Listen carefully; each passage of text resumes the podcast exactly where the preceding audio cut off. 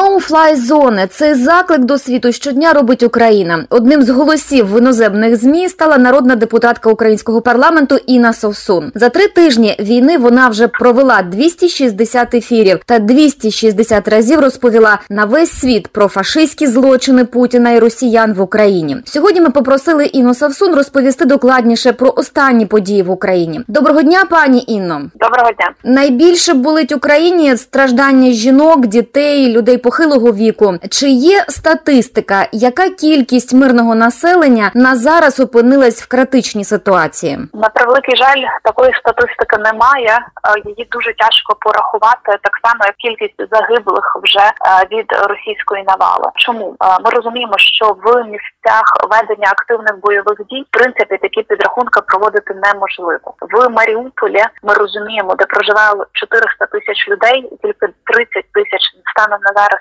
змогло евакуюватися.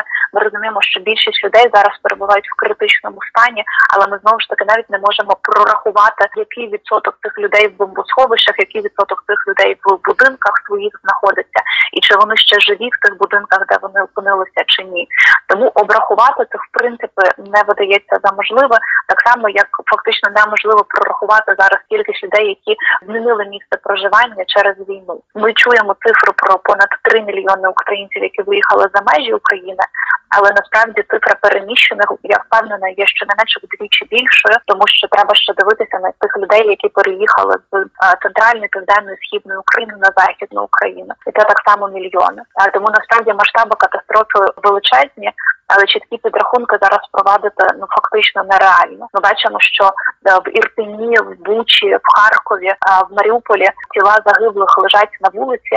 Але коли відбуваються постійні обстріли, постійні бомбардування з повітря, то навіть ці тіла наших загиблих фактично виявляється неможливим забрати, а відповідно і порахувати власну кількість жертв. Ми знаємо, що більше ста дітей вже загинуло. Президент називав цифру на вчора 108. Яка кількість дітей могла опинитися в такій критичній ситуації? Ну можливо, така цифра узагальнена. Уже сьогодні 109 – це цифра, яку ми точно можемо підтвердити там, де ми знаємо ім'я дитини і знаємо обставини загибелі. Але на превеликий жаль, кількість фактичних смертей дітей більша, але допоки не встановлено ім'я дитини, не встановлені обставини смерті, то підтвердження е, цього немає. Тобто воно не зараховується в ту статистику, яку ми точно можемо доводити. Але давайте подивимося тільки по е, нещасному Маріуполю в.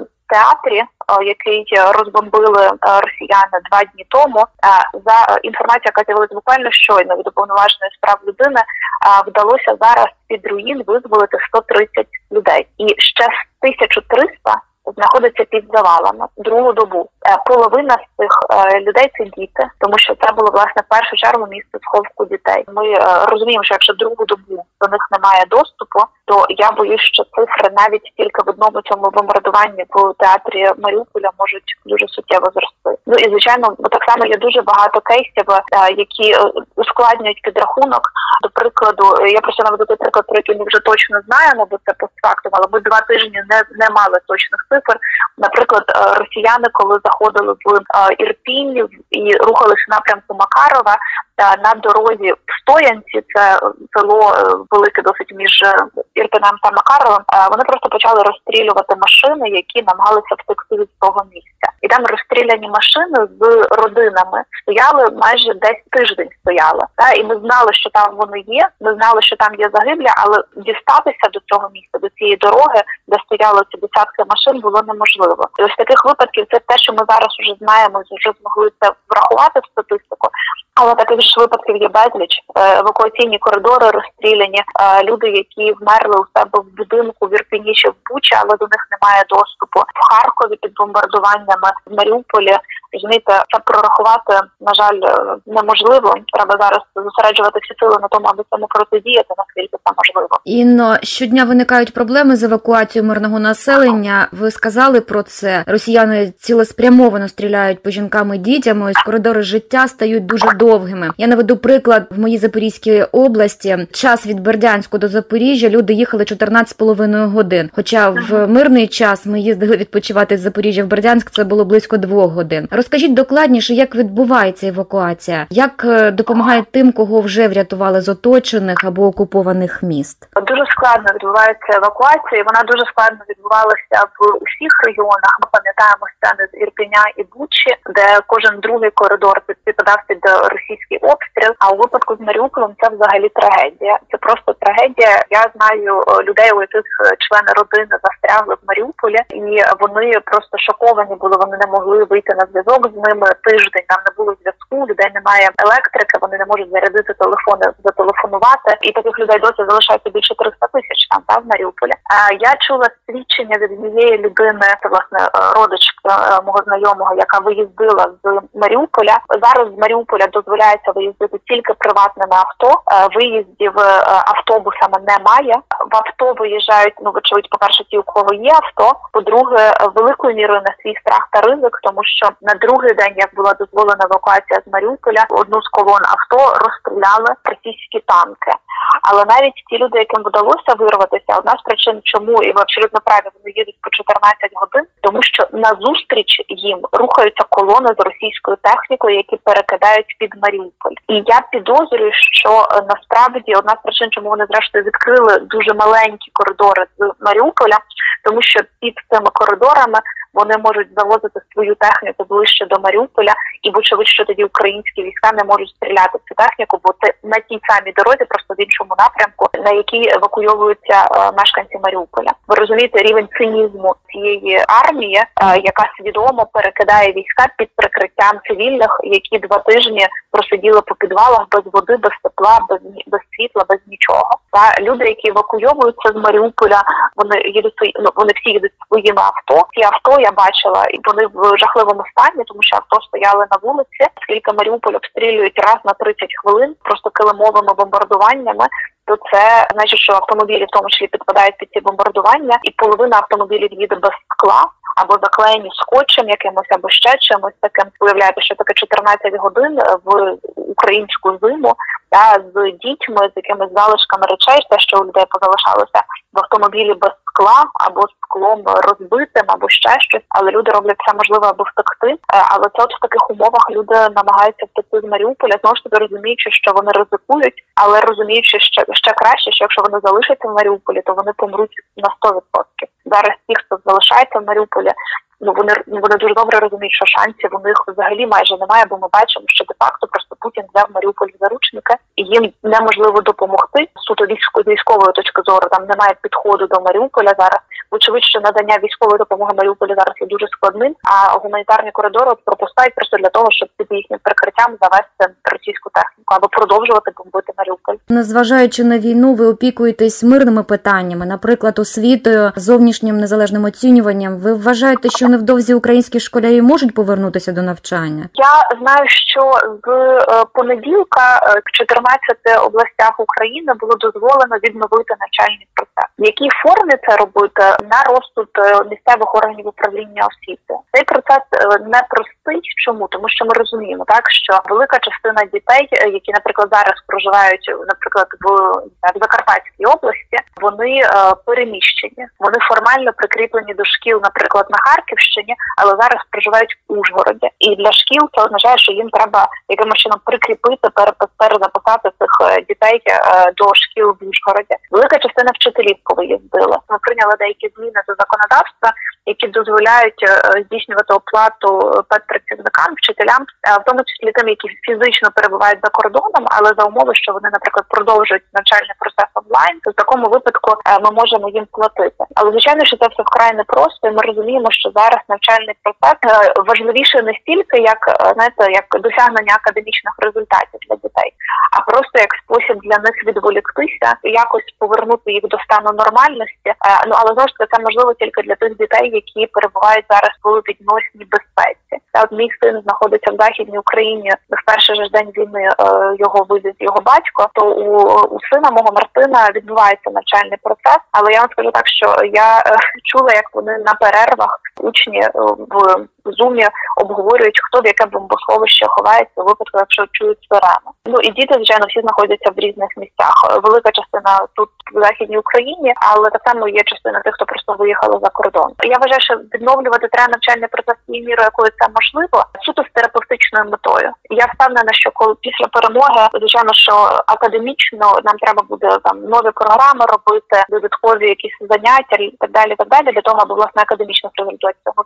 Але от просто для того, аби підтримати психологічно дітей, це важливо. А що стосується ЗНО, то від Міносвіти ми чули пропозицію про те, щоб скасувати ЗНО в цьому році. Мені вона виглядає дещо дивно, тому що це була фактично єдина пропозиція, яку озвучила Міносвіта. Тобто, от в умовах, коли у нас руйнують школи, вчителі не знають, як їм працювати немає онлайн інструментів для навчання і так далі. і Так далі, єдина ініціатива, з якою входить Міносвіта, давайте скасуємо ЗНО. Ну і це ще не менше дивно, особливо в умовах, коли вони не пропонують ніякої альтернативи. Та зрештою цієї ідеї наразі відмовилися. Е, це не значить, що конче треба провести ЗНО, але треба розуміти, е, що зараз взагалі говорити про вступну кампанію не випадає. Ми не зможемо закінчити навчальний рік у випадку такої інтенсивності бойових дій. І вочевидь, треба буде подовжувати завершення навчального року, фіксувати початок нового навчального року, і так далі далі. так далі. Тому зараз будь-які ініціативи, які стосуються вступу, ну просто позбавлені сенсу, тому що ну немає про що говорити. Ми не розуміємо, в яких умовах ми будемо знаходитися станом на літо і коли взагалі та вступна кампанія буде відбуватися. Тому я зараз підтримую просто відновлення навчального процесу, наскільки це можливо, просто аби повернути дітям відчуття нормальності, тим, які можливо. Ну а далі треба вже буде після перемоги приймати дуже дуже багато дуже складних рішень а, і допомагати дітям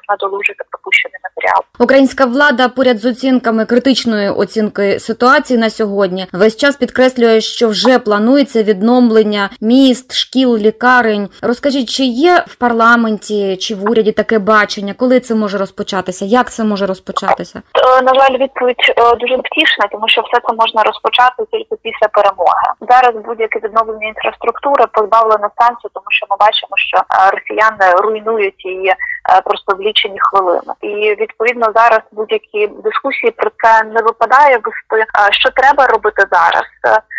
Це просто документувати втрати інфраструктурні, просто для того, аби обраховувати потребу міжнародній допомозі для відновлення цієї інфраструктури. Тому є деякі дані, які кажуть про те, що у нас зруйновано більше 400 шкіл, близько 50 лікарень. Це все, що ми можемо зараз робити, то просто збирати ось цю інформацію, збирати ці дані і е, використовувати це для того, аби обраховувати скільки грошей нам треба буде, аби це потім все відновити. Власне, на жаль, це єдине, що ми можемо зробити зараз, допоки працює армія над тим, аби вигнати е, загарбників з нашої землі. Інно, ви завжди казали, що жінки це 50% успіх України. А зараз багато українських жінок взяли зброю в руки і захищають Україну в лавах збройних сил. Хтось пішов в тероборону. Чи знаєте ви кількість таких жінок? Станом на початок війни в українській армії було десь 16-17% жінок. Це на загал невеликий відсоток, е, але це більше ніж в багатьох інших країнах, в тому числі європейських. А звичайно, що не всі ці посади це бойові посади, але в принципі загальна частка жінок в армії у нас була високою навіть до того. Ну, ж не ідеально високою, але порівняно високою як для армії. Ми розуміємо, що це така найбільш е, маскулінна сфера життя. Зараз після початку бойових дій е, підрахунків е, щодо того, скільки жінок нових долучилося до лав збройних сил чи інших там тероборони чи інших організацій немає. Але звичайно, що ми бачимо дуже багато таких прикладів, в тому числі в парламенті є жінки, які долучилися до тероборони. Є я знаю колишні депутатки, які активно воюють на фронті. Я вже мовчу про тих, звичайно, хто займається забезпеченням гуманітарної допомоги, гуманітарних вантажів і так далі. Є дуже багато тих, хто допомагають як парамедики, і тут звичайно ми маємо трагічну історію з захопленням однієї з найвідоміших парамедиків в Україні Тайри яку е, росіяни захопили в Маріуполі, коли вони намагалися допомагати мешканцям там і в тому числі евакуйовуватися, там надавали їм медичну допомогу, і росіяни її захопили. І зараз е, я впевнена, що вся країна має змобілізуватися, аби тайру повернути. Але е, жінки зараз займаються дуже різними речима. Звичайно, що є частина жінок, які в першу чергу зайняті порятунком дітей, і це ну це нормально. Так це така сама функція зараз, як і будь-яка інша.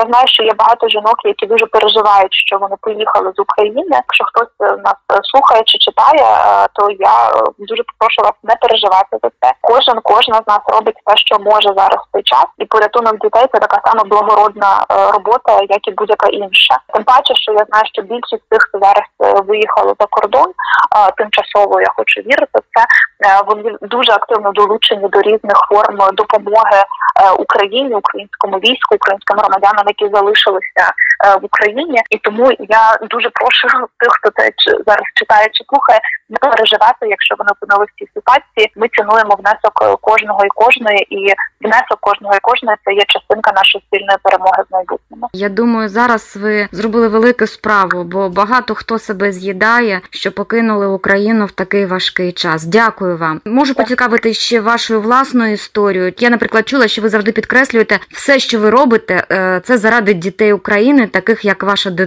Е, як війну так. переживає ваша родина? Чи довелося вам переховуватись в бомбосховищах? Як намагаєтесь заспокоїтись? Ну, якщо емоції переважають над логікою, буває й таке. У той момент, коли я почула вибухи в Києві, перше, що я зробила, я е, подзвонила до цього колишнього чоловіка, з яким у нас є спільний син. Ми домовилися, що він забере Мартина на західну Україну. В той момент Мартин був оскільки він на дистанційному навчанні був той тиждень. Він був під Києвом моїх батьків. І власне колишній чоловік о 4.30 вже був в машині буквально пару хвилин після того, як вибухи пролунали, і їхав в бік західної України забрати Мартина і вивезти на західну Україну. Це був план, який ми наперед погодили з ним, тому що коли йшло обговорення, що можуть бути бойові дії, ми з ним переговорили про те, що робити з Мартином. І вочевидь, оскільки я народна депутатка, я не могла покидати місто, могли бути засідання, і в принципі суто політично я повинна залишатися там. Тому, е, попри те, що в більшості випадків саме жінки вивозили дітей, у нас було давно домовлені, що якщо раптом така потреба виникне, то вивозитиме саме він. А тому Мартин на щастя навіть не чув тих вибухів над Києвом, бо він вже дві ночі перед тим ночував у моїх батьків. Ну ось е, через дистанційку суто це було пов'язано. Мої мої батьки, які живуть під Києвом е, вісім років, а до того, до речі, жили в Харкові. Мої батьки виїхали з Харкова в 2014 році через різні причини, і через те, що е, ми переживали, що там буде Харківська Народна Республіка. Тоді така була дуже непевна ситуація. Ну і тому, що в той час уже і я, і мій брат давно жили в Києві, і батьки вирішили бути ближче. І тому, що я тоді працювала першою заступницею міністра, а дитині було півтора роки, і просто технічно не було кому сидіти з дитиною, і мама тоді дуже допомагала. Але от зараз вони переїхали в Київську область, і коли це почалося, я теж подзвонила батькам. Вони поїхали на західну Україну, звідки вони родом. Тато відвіз маму. А на другий день мені о шостій ранку пише мама, каже Інна тато вертається. Я кажу, яке вертається? Куди вертається? Що що значить вертається? Ну 61 рік, куди він може вертатися? Ну ось я дзвоню до тата, і кажу, тато, ти що робиш? Каже, я вертаюся. Я кажу, нащо? І він мені я цитую це на повному серйозі. Каже таку фразу. Каже: Я вертаюся, щоб захищати столицю України, місто Київ. Я кажу, тато, господи, у тебе хворі коліна, і ти тяжко ходиш. Він правда тяжко ходить через це. Каже, ну нічого, якщо треба, буду повсти. І тато повернувся до де вони живуть в Київській області. Це виявилося така собі ідея, тому що це виявилося місце досить активних бойових дій, зрештою. І тато там допомагав військовим, там місцевій теробороні і так далі. і так далі. Три дні з ним не було зв'язку. Після мама плакала, переживала і так далі. Але ми розуміли, що скорше за те, що це через те, що там немає світла і не може зарядити телефон. Ну а зрештою там через пару днів він озвався, а ще через тиждень він сказав, що він військові всім сказали евакуйовуватися, щоб не ставати заручниками росіянам, які там активно е, шастали. Е, ну і тато після цього переключився на допомогу з евакуації місцевим. Е, ну а і мій коханий чоловік е, перший день е, мобілізувався знову. Я знала, що це так буде. Він служив до цього. і Я знала, що він повернеться на службу. Ну і його я не бачила з початку війни. А до Мартина я приїхала зараз. Зараз я власне спілкуюся з вами з західної України. Коли в Києві у вівторок оголосили фактично дводенну комендантську годину, я подумала, що раз так, то я приїду, хоча б побачу свого сина, поспілкуватися і якось відчути, хоч якийсь елемент нормальності в цій ситуації, яка склалася. Я вам дуже дякую, Інна. Ви дуже сильна. Дякую за слова підтримки, які ви сьогодні висловили багатьом жінкам та взагалі людям і пояснили світу, що відбувається. Я вірю, що все буде Україна. Дякую, слава Україні! Героям слава до зустрічі!